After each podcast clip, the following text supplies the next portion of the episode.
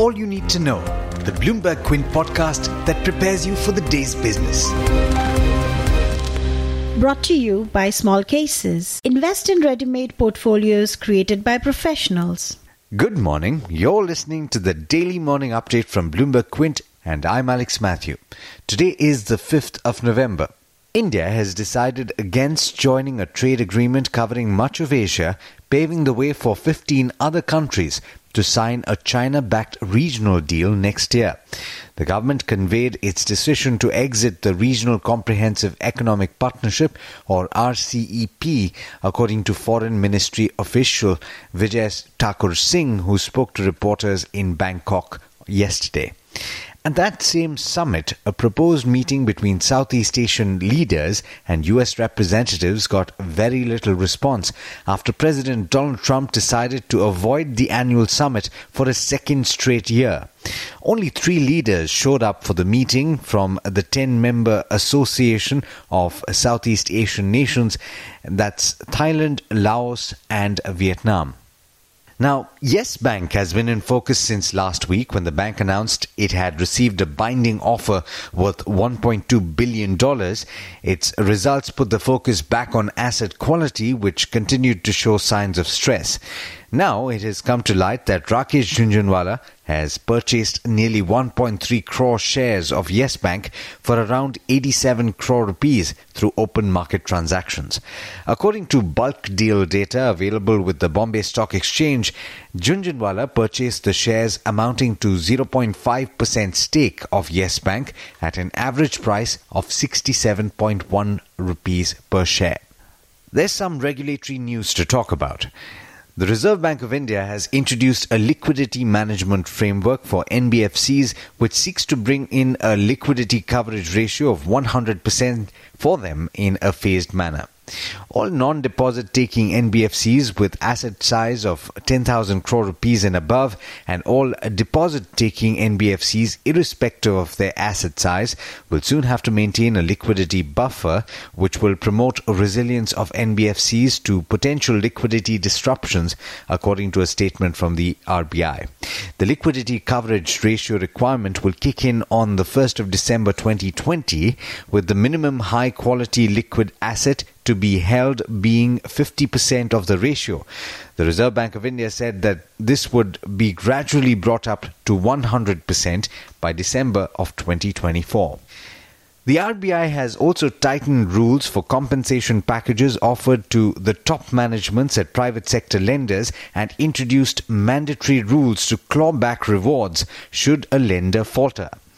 The RBI's final rules, which followed a draft set of guidelines put out for consultations in February, came against the backdrop of weak asset quality performance of a number of private sector lenders over the last few years.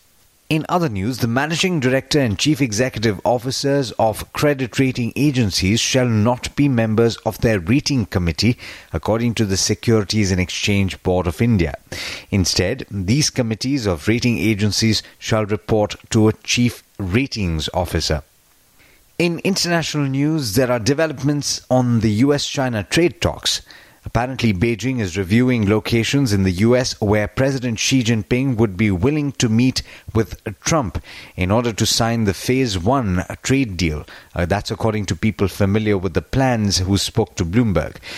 It's the latest sign that tensions in the spat, which is more than a year old and involves nearly $500 billion in goods shipped in both directions, are easing. Earlier, the Communist Party's Global Times newspaper reported that China, heartened by progress made in the talks, may temporarily hold off an imposing $3.6 billion in sanctions on U.S. products as recently approved by the World Trade Organization. In international markets, US stocks ended higher with the Dow and the S&P 500 climbing 0.4% each, and the Nasdaq rising over half a percent. Asian equities are a little circumspect at the start. The Nikkei playing catch up, though, was higher by 1.4% last I checked. With that, it's over to Darshan Mehta for the trade setup for the day in India. Good morning, Darshan. How are we looking today? Hi, Alex. Good morning. Good morning, everyone. Global cues are on the positive side today. Asia is also doing well. However, the SGX Nifty is indicating a muted outlook. But Tech Mahindra and Titan will be the Nifty companies that will report numbers today. Among the other results, there is JSPL, REC, Godrej Properties, Berger Paints, Divi's Labs, Dabur, Future Enterprises, Ajanta Pharma, and Apollo Tyres. In terms of results announced, Bharat Electronics results were below estimates. Weaker execution and lack of the EVM orders which they got last last year dented the top line. Higher tax rate impacted the profits. Persistent Systems, the results were better than expectations on all fronts. The revenue beat has largely come in from the growth in its IP revenues. Better than expected growth and margins led to profit beat. SRF results were in line with estimates. The chemical business continues on its growth path, but the other businesses were weak. The chemical business growth was primarily driven in growth in the specialty chemical, and the refrigerants business was impacted due to the auto sector slowdown and drop in global prices. Sun Pharma subsidiary Taro reported muted financials. The net sales increased driven by an increase in overall volumes, but the operating profit was dented by higher R&D and selling costs. Even the gross margins were disappointed. TCI Express, the results were strong and that was led by growth in the SME customers. Among the other numbers, strong results from Mahindra Holidays, Sudarshan Chemicals, while weak numbers from Godrej Agrovet, Intellect Design Arena and Care Rating. Some of the stocks that we need to watch out for. Watch out for Bajaj Finance. They have launched the QIP with a floor price set at 4019, which is at a slight discount to the current market price. Tata Steel, the arm, will sell its entire stake of 56.5% stake in Vietnam for 36 crores. Yes Bank will be in focus. Rakesh Jhunjhunwala acquired 1.3 crore shares yesterday in the company via a block deal.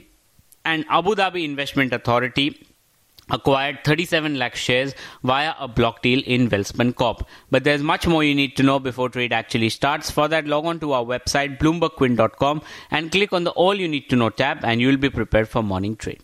Thanks, Darshan. Well, that's all we have for you in this podcast, but as always, and like Darshan says, there's a lot more on the website, bloombergquint.com, so don't forget to check it out. This is Alex Matthews signing off. Have a great day. I hope you enjoyed listening to All You Need to Know. Did you know that you can listen to the show on the IVM Podcast app? On the IVM Podcast app, along with this, we have a number of other shows which you think you'll enjoy. Listen to Cyrus Says with Cyrus Broacha as the host. Listen to Paisa Vaisa with Anupam Gupta. The Scene and the Unseen with Amit Varma or Shunya One hosted by Shiladitya Mukhopadhyay and myself. Check out the IVM Podcast app to get more talk content that you will enjoy.